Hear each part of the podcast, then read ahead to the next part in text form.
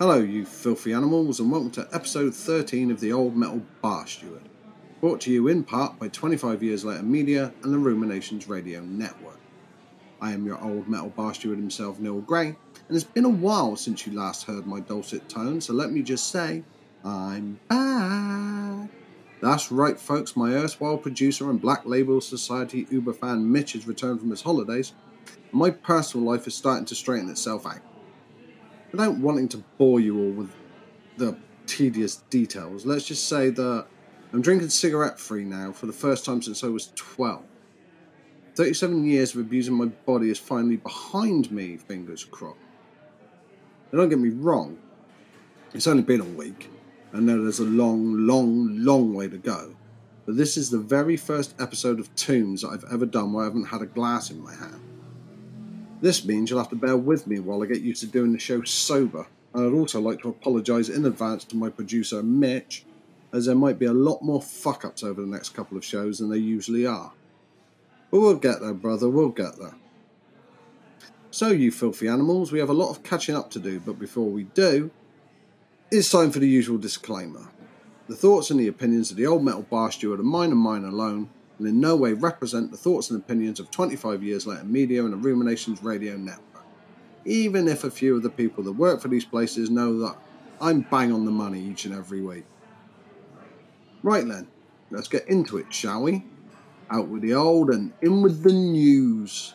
And where better to start than everyone's favourite segment, it's time for Nutty Nugent Watch. I may have been off for a while, but racism and stupidity never sleeps. And while I've been away, old Uncle Ted has had quite a bit to say about current White House desk jockey Joe Biden, while doubling down on his baseless accusations that the riot in the Capitol, which is what I think Raid 3 should be called, was orchestrated by Antifa and Black Lives Matters members. Talking to the Wild Initiative podcast, which I can only assume exists so that rednecks have something to drown out the screams of their sisters as they rape them for the 13th time that week, Ted had the following to say about the current President of the United States of America. You say that some of the liberals have good intentions. I haven't met one, and I meet an awful lot of people. Because if you are on the side of Joe Biden, you're just a plain rotten human being. You support a man with a liberal agenda that renegotiated all the contracts with the globe that Trump finally negotiated on behalf of our country. That's not my hunch. That's not a guess. That's not an opinion.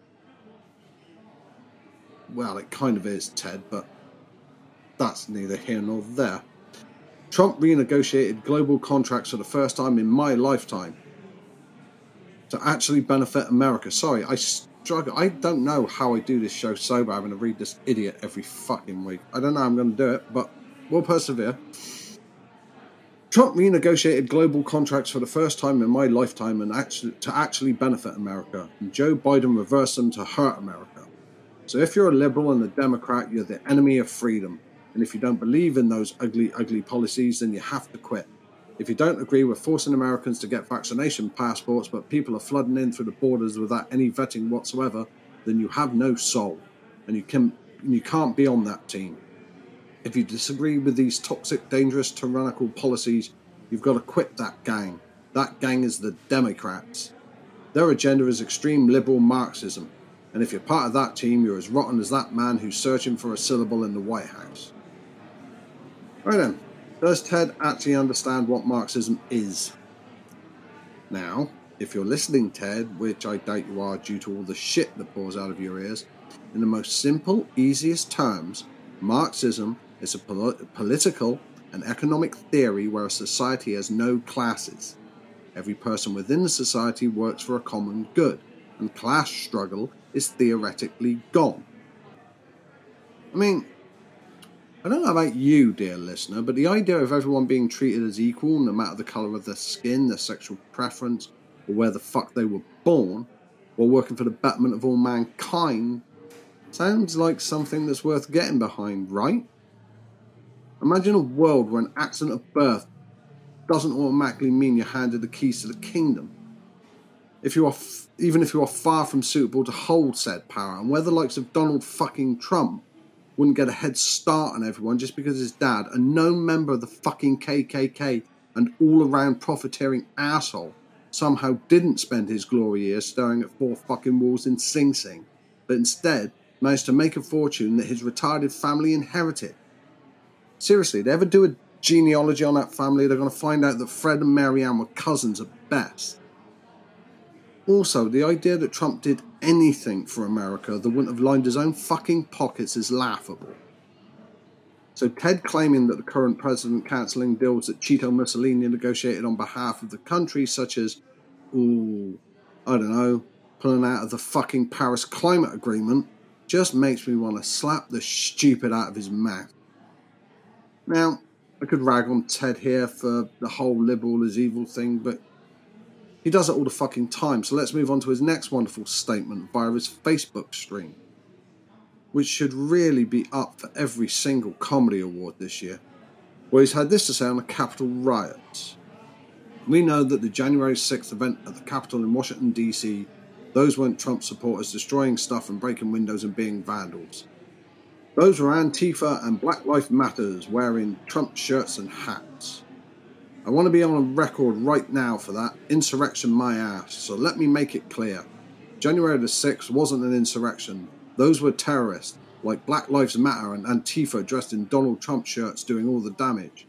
The real Trump supporters were conservatives that believe in God, family, country, law, in order trying to stop them. And every time, God, family, country, law, God, family, country, law, Jesus. Well, Ted, I agree with you on certain parts here. Those were fucking terrorists. Terrorists that were called to arms by then President Donald Trump. Those weren't Antifa or Black Lives Matters protesters in disguise. This wasn't an episode of I fucking spy.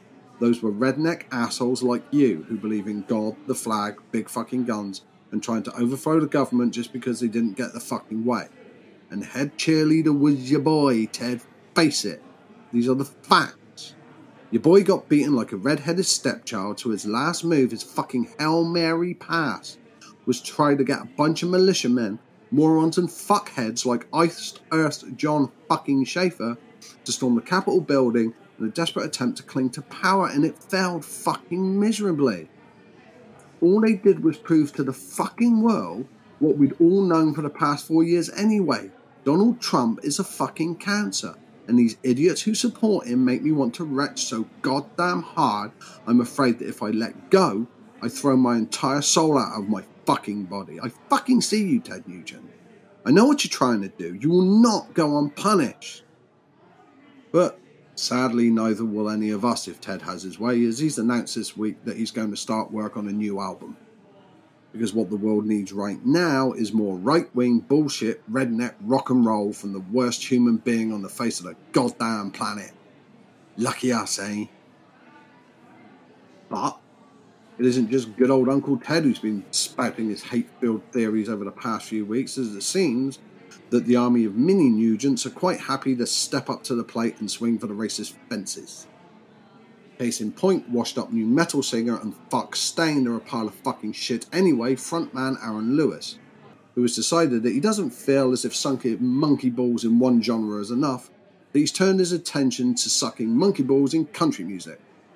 During a May 27 concert at Sharkey's Event Centre in Liverpool, New York, you know, New York, the world renowned home of country music, New York.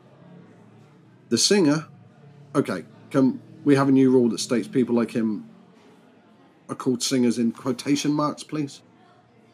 Anyway, the singer launched into his rant where he misquotes Albert Einstein before adding, People, this is our country and it's time to wake the fuck up. We can't just sit on our asses and watch them do shit anymore. We can't do it. It's gonna be gone. All the blood that was shed for this amazing thing that is in our hands right now, we are responsible for what happens to this country. We can't just sit here and do nothing anymore. We can't do it. That's why we're so far down the fucking shithole as we are already. It's because we just sit here and let them fucking do it. So wake up. Now, when this story first broke, I shared it with my brothers and sisters over on the Ruminations Radio Network just to get their input on what he'd said and we soon came to the conclusion that he wasn't saying anything at fucking all. It's the ranting of a madman, the kind of thing that you'd expect to fall out of the mouth of a drunk yelling at cards while they drove past. He's just one tinfoil hat away from claiming that the government is trying to steal his thoughts. Who, Aaron? Who are you letting do this shit to your country? Why is your country so far down the fucking shithole as it already is? What blood was shed for this amazing thing that is in your hands right now? Come on, Aaron, you can tell me. Is it the blacks you're talking about? Are those the people that are trying to take away your entitled white bread way of life by demanding to be treated like human beings? It's okay, man, we're all friends here. Maybe it's them damn Mexicans sneaking over the border in search of a better life for themselves and their families, taking away all the jobs that the lazy fat ass Americans don't want to do anyway.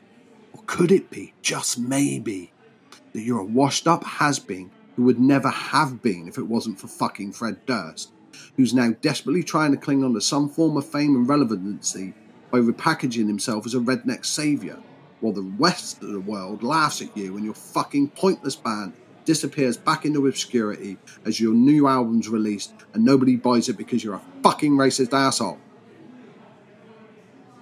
And sadly, the morons just keep on coming this week. As that bastion of good taste, Kid Rock, has been defending his use of, the homo- of a homophobic slur at show at Fish Lips Bar and Grill, which sounds like a chip shop to me. Americans, if you don't know what a chip shop is, ask any English person, they will quite happily tell you. Anywho, the American dumbass took offence when a section of the audience took out the phones and started filming, which can only be because I assume they did it as evidence to prove that had been dragged kicking and screaming against a well into a Kid Rock concert, as surely that's the only way anyone would go to one of his shows. Railing against those responsible, Rock said, and I'd like to state that these are his words, not mine. Fuck your iPhone, you fucking faggots with your iPhone out. As you can imagine, this went down about as well as his fucking terrible rip-off of Sweet Home Alabama, but Bob Ritchie, Kid Rock when he's just being your standard run-of-the-mill homophobe, took to Twitter to defend himself by saying, if Kid Rock using the word faggot offends you, good chance you are one. Either way, I know he has a lot of love for his gay friends, and I will have a talk with him. Have a nice day. So, not only does he fail to apologise for using the word faggot, he then goes on to claim that anyone who is offended by it is one, like he's still in school, before claiming that he has a lot of gay friends. Oh, crock of shit. Kid Rock doesn't have any fucking friends. He's a prime example of someone who just doesn't fucking get it. His attitude seems to be, yeah, well, it's just a word. What you will get bent out of shape about. It's not just a word, is it, Bob? It's a derogatory expression that has been quite literally at times spat in the faces of gay men and women for decades. Normally, about 20 seconds before the asshole in question and his group of asshole mates proceed to kick the shit out of them, just because their tiny little Neanderthal brains can't process how two people of the same sex could possibly love one another. It's been used with so much venom and hate that it's driven people to either stay in the closet for fear of reprisals or worse, attempt suicide. So it's not just a fucking word, Bob, but I've got a few for you that are, such as washed up, has been, talentless fucking hack. Now, those are words, Bobby boy, and ones that you should be used to by now. Moving away from racist and homophobic morons now, this next story is just a run of the mill moron being a moron. US Representative Louie Gohmert has been drawing the wrath of none other than Gene Simmons lately after the former was caught asking US Forest Service Representative Jennifer Eberlein, I hope that's right, I apologise if it's not, if it was possible, I'm sorry, I'm not making this up, he asked her if it was possible to alter the orbit of the moon or the Earth as a way of combating climate change. During a subcommittee meeting that was live streamed, Lucky Louie, as he's lucky he's still got a fucking job, said, I understand from what's been testified to, you want very much to work on the issue of climate change. And so, is there anything that the National Forest Service can do to change the course of the moon's orbit or the Earth's orbit around the sun? Obviously, that would have a profound effect on our climate. When the somewhat confused Eberlein replied with, I would have to follow up with you on that one, instead of leaping across the table and slapping the stupid out of him, So kudos for that, Jennifer. Lucky Louie said, Yeah, well, if you figure out a way that you and the Forest Service can make that change, I'd like to know. This had Gene Genie taken to Twitter to call Lucky Louie an effing moron. As Gene Simmons doesn't swear, but the truth of the matter is that even if he hadn't commented on this, this is far too good story to not include on the show. Seriously, where the fuck do you find these people, America? Do you have a massive storage unit of idiot politicians that you can just dip into every four years for a laugh? Why do people vote for them? There can't possibly be that many stupid humans in your country, can there? Don't get me wrong, I live in a place where our Prime Minister looks like a fucking alpaca and has the leadership skills of one as well, but this guy? Fuck, that is a level of stupidity that I didn't think could exist anywhere on the planet. Thankfully, God created Tracii Guns, who was tired of assholes like Nugent, Lewis, Kid Rock, and uh, Lucky Louie embarrassing America. Speaking to the On the Road to Rock podcast, Gunn said, The exposure of racism and hate in our country is embarrassing. My Danish friends have been telling me for a couple of years. We really used to love the United States. We all wanted to go there and be in bands. It was so exciting. And you've got to remember, Denmark is a pretty much a socialist democracy. It's state run. So when this whole crazy thing kind of happened over here with Trump getting elected, they were like, what happened? Everyone asked me, how did that guy become president? Like, wow. And then when we started having the riots associated with the protests, things got really scary. I live in Hollywood when I'm in America. Hollywood looks like it was hit by a bomb, no joke. This is a scary place to be, and the only thing that I can relate it to is Rio de Janeiro, where they have a real separation of economic structure. So you have this place which looks like the Hollywood Hills but covered in little white boxes that are houses and homes. That's where the poor people live. That's where the drugs are rampant and crime is rampant. And about two miles, I guess, south, you're driving on the road and there's like a five star golf country club. And that's what LA feels like to me right now. It's like a really bizarre mix. And there's so many businesses that are out of business. There are so many empty apartments. And there's so many homeless people. And this all just doesn't add up. There's plenty of shelter for people. Why can't we help? Why can't we do this? Why can't we do that? And I'm tired of asking. I'm tired of this country being embarrassing to every other country. Even the shittiest countries in the world are embarrassed by the actions that occur in this country. Now, the sad thing here is that it's impossible to not understand what he means wherever you live, not just America. I live in a country where instead of trying to fix our homeless problem, it gets swept under the nearest bridge in hope that the voters won't notice it when the election time rolls around. It took a fucking pandemic to happen, but a usually bastard government to act in regards to the draconian eviction laws, making it illegal for landlords to boot tenants out on the street without due cause or warning. That lasted right up until they started opening the country back up again, and now, if you're lucky, you might have two and a half, two months to find somewhere else to live before you and your family find yourself out on your ass. This is a country that's being run by a man who can quite happily spend £840 on wallpaper per fucking roll to redecorate and yet can't find the money to give the doctors and nurses who dragged us through the COVID nightmare a decent pay rise. William Shakespeare wrote in Henry VI, The first thing we do, let's kill all the lawyers. I'd like to amend that if the bard doesn't mind. I think it should read, The first thing we do, let's kill all the politicians. Right. Well, that was a longer bile dump than I usually like to do, but when you have as much time off as I have, it seems that the assholes gather en masse, doesn't it? So let's get into some better news from here on out, shall we? First up, there's a ton of Judas Priest and Rob Halford stories doing around at the moment, so welcome to the Metal God Roundup. The Judas Priest 50th anniversary tour finally kicks off this September, in North America at least, when the boys hit the road with Sabaton in support for three months, finishing off on November the 5th. Your old metal bastard was birthday, funnily enough, in Hamilton, Ontario. Sadly, those of us that live in Europe will have to wait until next year when it all kicks off on May the 27th, 2022 in Moscow and runs until July the 31st, with the final show being in Germany. This strikes me as a pretty short stint that clocks in at around the two month mark, but hey, I'd call through fucking fire to see Priest play, so I'll take whatever I can get. Luckily, Burning to Death needn't be an option, as Priest are also confirmed for Wacken 2022, running from August the 4th to the 6th. So if I can convince 25 years later or the Rumination Radio's network to send me to review the most metal festival on the planet, then there will be no need to douse myself in gasoline and drop a match, will there? The metal god himself, Rob Halford, has been having his say about getting back out on the road, and it's safe to say that he can't wait. Talking to 95.5 KLOS, he said, like all the bands around the world, we're just chomping at the heavy metal bit to get back out on the road again. If you go to the Priest website, you'll see all the dates that we've been rescheduling, like we all have. And I'll be heading back to the UK soon to start jamming and rehearsing. We've got to put a set list together, which is getting more difficult by the years. Choose a song from how many albums and hundreds of songs, but we'll do it. It's going to be great.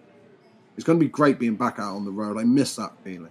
I miss that feeling of being in a different hotel every night and being in a different city every night and seeing all our beautiful fans around the world, particularly in America, where we've had such a great we've had such great times together. So it's all systems go, man. His enthusiasm here is hard to deny, and it reflects that of any right-minded metalhead. We've all been locked down, tied up, and banned from any sort of fun for so fucking long now that a lot of us have forgotten what it's like to be side by side in a pit with the vaccines rolled out and anyone with half a brain getting a shot, then it won't be long before we're all moshing like madmen and women together once more. Unless you're one of these vaccine deniers, and screw you. Enjoy spending your summer stuck at home where the rest of us get out and go fucking crazy. The Metal God has also been talking about coming out during an MTV interview in 1998. Talking to Apple Music, he said it was beautiful. It was very unplanned. It was one of those things where I'm at MTV in New York I'm talking about a project I was working on called Two with myself and John Five, the amazing guitar player. I was doing the rounds in New York City and ended up at MTV talking about the project. And in the general course of the conversation, we were talking about the overall music and the direction and the feelings. And I said something to the effect of, Well, speaking as a gay man, blah, blah, blah, blah, blah. And then I heard the producer's clipboard bounce on the floor. It was one of those sharp intakes of breath. Oh my God, he's come out. And so that was that it was very simple. I think if I, I still say today, if I really thought this through, today's the day I'm going to come out. Maybe I even wouldn't. Maybe I may not have come out per se because it's still a big moment for so many of us with a close friend, with someone at school, with mum and dad, with whomever to actually say, hey, I'm a gay guy or I'm a gay girl. It's just a big, big deal. It's just a glorious, glorious moment. And then, of course, it hit the news wire, and that was that. It was just this enormous feeling of freedom, and the pressure was gone. And there's no more talking behind your back because you have all this ammunition of power as a gay person now, as an out gay person. Nothing can hurt you because this is it. You can't throw insults, you can't throw rumours, you can't say anything never negative about me because I am who I am. So that's my wonderful memory of my great coming out day. Now, your old metal bar steward can remember when this happened, and I recall thinking that it was an incredibly brave move on his behalf the way the world was and sadly still is, I fully expected a massive backlash from within the metal community, as metal has always been a very heterosexual, male driven form of music. But even though there were and sadly still are the kind of morons who feel threatened by someone's sexuality, the overall reaction to the metal god coming out was a positive one, proving that the metal fraternity will always surprise you when you least expect Unfortunately, though, it doesn't seem as if the forthcoming 50th anniversary tour will feature KK Downing after he gave an interview to Eddie Trunk's Trunk Nation, where it wasn't exactly inflammatory. He wasn't what you call brimming with praise for his former bandmate. It started out well enough with Downing defending his use of Priest in the new band name due to the number of years and high influence he had within that group. But when he got into the subject of his leaving, it kind of got away from him a little bit. He said when things happened, for example, the year when I got angry and quit, Robert released two solo albums, studio albums, that year in 2010. He did a tour with Ozzy, he went to Peru, he did all those things. All these things were building up. We were getting pressure to do an EP. And I wasn't enjoying the performances because Glenn just liked too many beers and stuff like that. But it was all kind of building up in me. Having said all that, what people don't know, but it is true, is that I was going to do one final tour and I was speaking to Ian for a whole week about doing the tour, and I even had him send me over a set list. But the day after Ian sent me the set list, the press release got released the very next morning announcing his exit from the band. And that's when I got really angry and sent in my second resignation letter. And that was real a real kind of sayonara. This is a sad situation because I was waiting for the guys. They would have known that I was anticipating doing a tour and having a change of mind, but nobody, even Ian, who I was talking to, was not really encouraging me, and I felt pretty deflated, but they made a press release.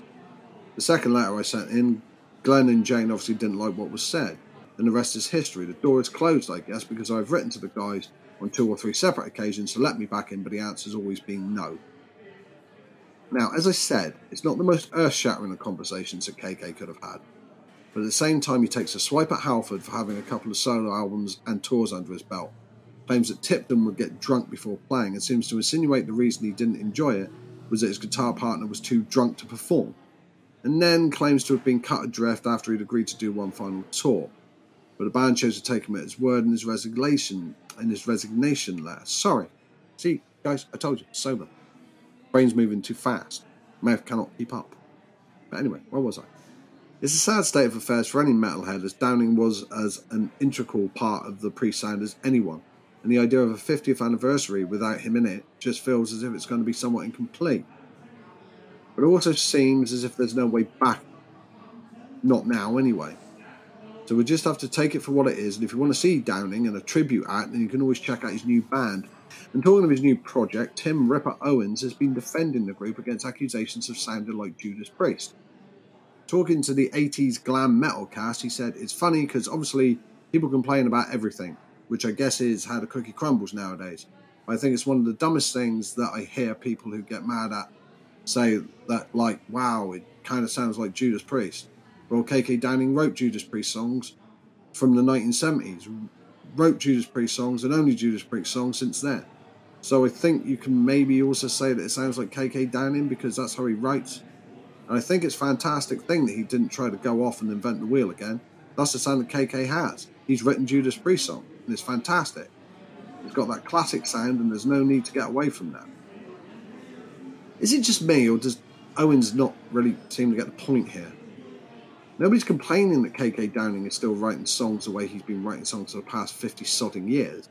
What people are complaining about is having a former Rob Halford tribute singer fronting the band. I said it a few weeks back. If Downing had gone with any other singer, then he could have had a really great, incredibly interesting project on his hand. But with Ripper Owens fronting the band, they'll always be seen as nothing more than a kind of cover band you find in a shitty little bar on Thursday night. Someone who can never be replicated, however, is the late great Ronnie James Dio. And as we head towards what should have been his 69th birthday this July the 10th, the Ronnie James Dio Stand Up and Shout Cancer Fund is teaming up with Rolling Live Studios to host a virtual celebration of the man. The lineup is looking pretty fucking good as well, with Lita Ford, Joey Belladonna, and Tony fucking Iommi to name just three, having all been confirmed for the show. You can get your tickets from rollinglivestudios.com and they start at around £10 or $15 and go all the way up to £109, $153 for the full experience and merch and all sorts of stuff. It's for a good cause and it's going to have a kick ass bill. So, my advice is to get on over there and lay down some cash and we can all mosh together on July the 10th. In other tour news, Black Label Society have announced that they're hitting the American road during October and November alongside Obituary and Prong. And it seems as if they can't wait to get back playing live again as they've a show booked for nearly every date during that period. You can catch them at 43 different venues throughout the tour, throughout the two months. And if your old metal bar steward suddenly goes quiet during that time, it's because my erstwhile producer and Black Label Society Uber fan Mitch has lost his freaking mind and decided to follow them across the entirety of the United States. You know what they all say fantasy football is like a box of chocolates. And I know you. You love fantasy football, and you love chocolates. Well, 25 Yards Later is a fantasy football podcast with top notch analysis, earworm music, and plenty of laughs. Each week, we dive deep into four games, putting every fantasy relevant and occasionally fantasy irrelevant player under a microscope. Block out all the haters with 25 Yards Later, available wherever you get your podcasts, but maybe not where you get your chocolates. Soulfly will be heading out as well, playing 32 shows, starting on August the 20th at the Sunshine Theatre in Albuquerque, New Mexico, and ending on the 24th of September at the Whiskey A Go Go, while Slipknot, Limp Bizkit, and Rob Zombie have been announced for the Rock Rocklahoma Festival to be held over American Labor Day weekend. Rocklahoma? Oklahoma's Rock Festival, I'm guessing. I don't know, I'm British, what do I know? But it's due to be held over America's Labor Day weekend, September the 3rd, 4th, and 5th. So make sure to get your tickets for the 3rd and the 5th of that month, and fuck the 4th as Limp Bizkit is shite. This festival seems to be a warm up for the Knotfest Roadshow, where Corey and the boys will be heading out on a 25 date tour of America, starting on the 28th of September in Tinley Park, Illinois, and ending in Phoenix, Arizona on November the 2nd. In other Slipknot news, fans have been talking about the new album they're working on, and it seems that my prediction of a 2022 release date was possibly a little off the mark, maybe spot on. We shall see. Talking to 93X, he said that they hope for it to be out this year and are looking to finish it up by the end of July. This is fantastic news, and if all goes according to plan, then we should be able to get our grubby little hands on what Clown has been calling God's music before the end of this shitty year. Sadly, for those of us in Europe, we're going to have to wait until 2022 to see the band perform their new opus live, as they've had to push their summer tour back yet again. Don't you just long for a time when the reason that bands cancelled shows was because of too much snow on the roofs of venues, instead of this invisible bastard that won't just fuck off? I know I do. Elsewhere, Corey Taylor has been talking about a possible induction for Slipknot in the Rock and Roll Hall of Fame, and as you'd expect from the neck, he's not held anything back. Talking to Lazer 103.3, he said, First of all, I don't care about that hall, because I think it's a pile of garbage. They don't honour anything except pop music, really, and they only really induct real rock bands when they have to cave to pressure. They disrespected so many bands over the past by putting others in before the ones that actually deserve it that I'd probably go the way of the Sex Pistol. I'd be like, your hall is a sham, I don't care if I'm part of it or not, you have no idea what the spirit of rock and roll is actually about, so take this and shove it up your you know what. So that's basically where I'm at. And obviously, I'm not getting any brownie points, and I will probably will never be nominated, but I don't really care. Man, I love Corey Taylor. I've been ranting about what a nut joke the Rock and Roll Hall of Fame is for quite a while now, if you've been listening to the show. And our professional smug bastard and CEO Greg Harris wouldn't know real rock and roll if it walked up and kicked him straight in the bollocks. So to hear Corey Taylor agree with me in a roundabout kind of way means that for next year's Tombs Rock and Metal Hall of Fame induction, Slipknot are an even bigger lot than they were already. Going back to this year, one of this year's uh, inductees into the Tombs Rock and Metal Hall of Fame, metal legend, rock god, and all round decent bloke Dee Snider is going to be, will have been, depending on when you hear this, on Celebrity Family Feuds. Talking to Twisted Sister bassist Mark the Animal Mendoza on his show 22 Now, Dee said, My family and I, the whole Snider growing up Twisted clan, were on Celebrity Family Feud. And our episode is airing on June the 20th on ABC at 8 o'clock pm on the East Coast. And we went up against Terry Bradshaw and his family, and I will just say we kicked ass and we represented. Now, it turned out we were the first rock family to be on the show. They've had hip hop, they've had pop, they've never had a rock and roll family on the show. I remember we were kind of debating like, do we go in and treat it like it's a joke, just like a big goof out of it, or do we take it seriously? And they expect us to be a joke, so we wanted to go in there and go for gold. So I can't say how it went other than to say we kicked ass. That I can say. Now, as a rule, I have about as much interest in celebrity shows as I have in cutting off my penis with a rusty bread knife. But come on, this is Dee fucking Snider we're talking about. And I'm guessing from the previous quote that he and his family smashed the whole thing out of the fucking park. But again, being UK based, I'm going to have about as much chance of seeing this as I am of seeing a unicorn shit in the woods. That is, unless I set sail for the pirate sea. So yo ho ho and a bottle of rum for me. And while I'm on the subject of metal legends, Motorhead has announced Motorhead: The Rise of the Loudest Band in the World, the authorized graphic novel, spanning 144 pages, packed with stunning illustrations. Motorhead: The Rise of the Loudest Band in the World tells the legendary story of Motorhead frontman Lemmy Kilmister and the band's meteoric rise to becoming one of the most influential rock bands of all time. That's right, folks. Fucking Motorhead are having a fucking comic book fucking made about them. This makes me so stupidly happy that I might plot. It's due out on September the 7th, and my pre order is already in the fucking bag. It seems that Vince Neil is having a few problems of late, problems that have been evident to anyone with ears for the best part of a decade now, and that is uh, his voice is shot to hell. Everyone has seen the lyric videos that are on YouTube where people have filmed Vince live and then added what they thought he said to quite historical effect. And if you haven't seen them, then go check them out after the show. But it seems as if nothing has improved for the Motley Crue legend as his performance at the Boone River Festival in Iowa didn't go according to plan. 14 songs into his set, Vince's voice crapped out on him, forcing him to leave the stage in a flurry of apology.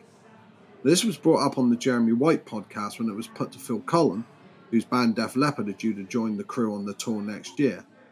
And Phil said, I heard about it. Hey, look, he's got a year to get ready for the stadium tour. There's a lot of stake when you go out on tour, and you want to be your best. Hopefully, we'll be working out together and all that stuff. Now, Vince never had the strongest voice to start with, though it was very unique and I'm not sure that anything can be done to improve his performances. The sad fact is, as I've said over and over, is the time catches up with the vocalist a lot quicker than it does with the other musicians in a band. And when you've lived the life that Vince had, you're almost rushing towards total vocal cord meltdown. I'd love him to prove me wrong as I have a soft spot for Vince and the crew. But I fear that it's going to be yet another series of shows that they have to get by on on nostalgia alone rather than mind blowing performances. But luckily, it's now time once again for Auction Corner here on the Old Metal Bar Steward. Now, regular listeners to the show will know that during the last episode and the episode before as well. Yeah, this started a couple of episodes ago, but on the last episode, I talked about. Sorry, my mind wandered. On the last episode, I talked about Alex Van Halen's drum kit going up on the block and a horrible self portrait by Cobain going up for sale. Well, these items have sold and Alex's drum kit went for $230,000, which was spot on when it came to the original appraisal. And it is, let's face it, a tasty chunk of change. However, not as tasty as the final bid for Cobain's crappy drawing, which was initially estimated at $20,000 and ended up going for, drumroll please,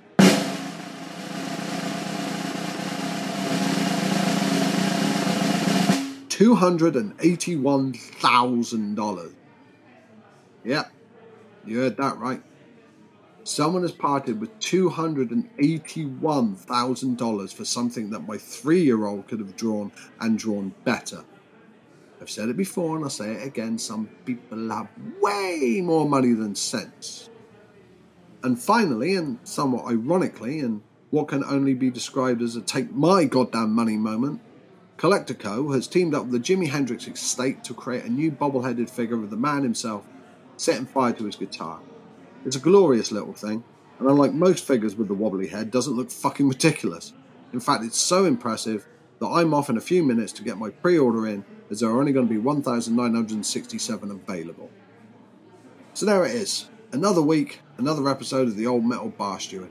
I've been your host, the Old Metal Bar Steward himself, Neil Gray, and as always, I'd like to thank you for listening to the show, brought to you in part by 25 Years Later Media and the Ruminations Radio Network and you all know the drill by now.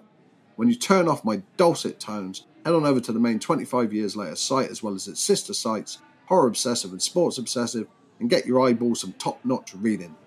And don't forget to check out the other podcasts on the Ruminations Radio Network, as they've got you covered no matter what your ear holes are craving. I will be back here in seven days' time, preferably sober, because this was a lot more fun than I was expecting to be, with more news, reviews, and opinions. So until I speak to you next, Stay safe and stay fucking metal, you filthy animals.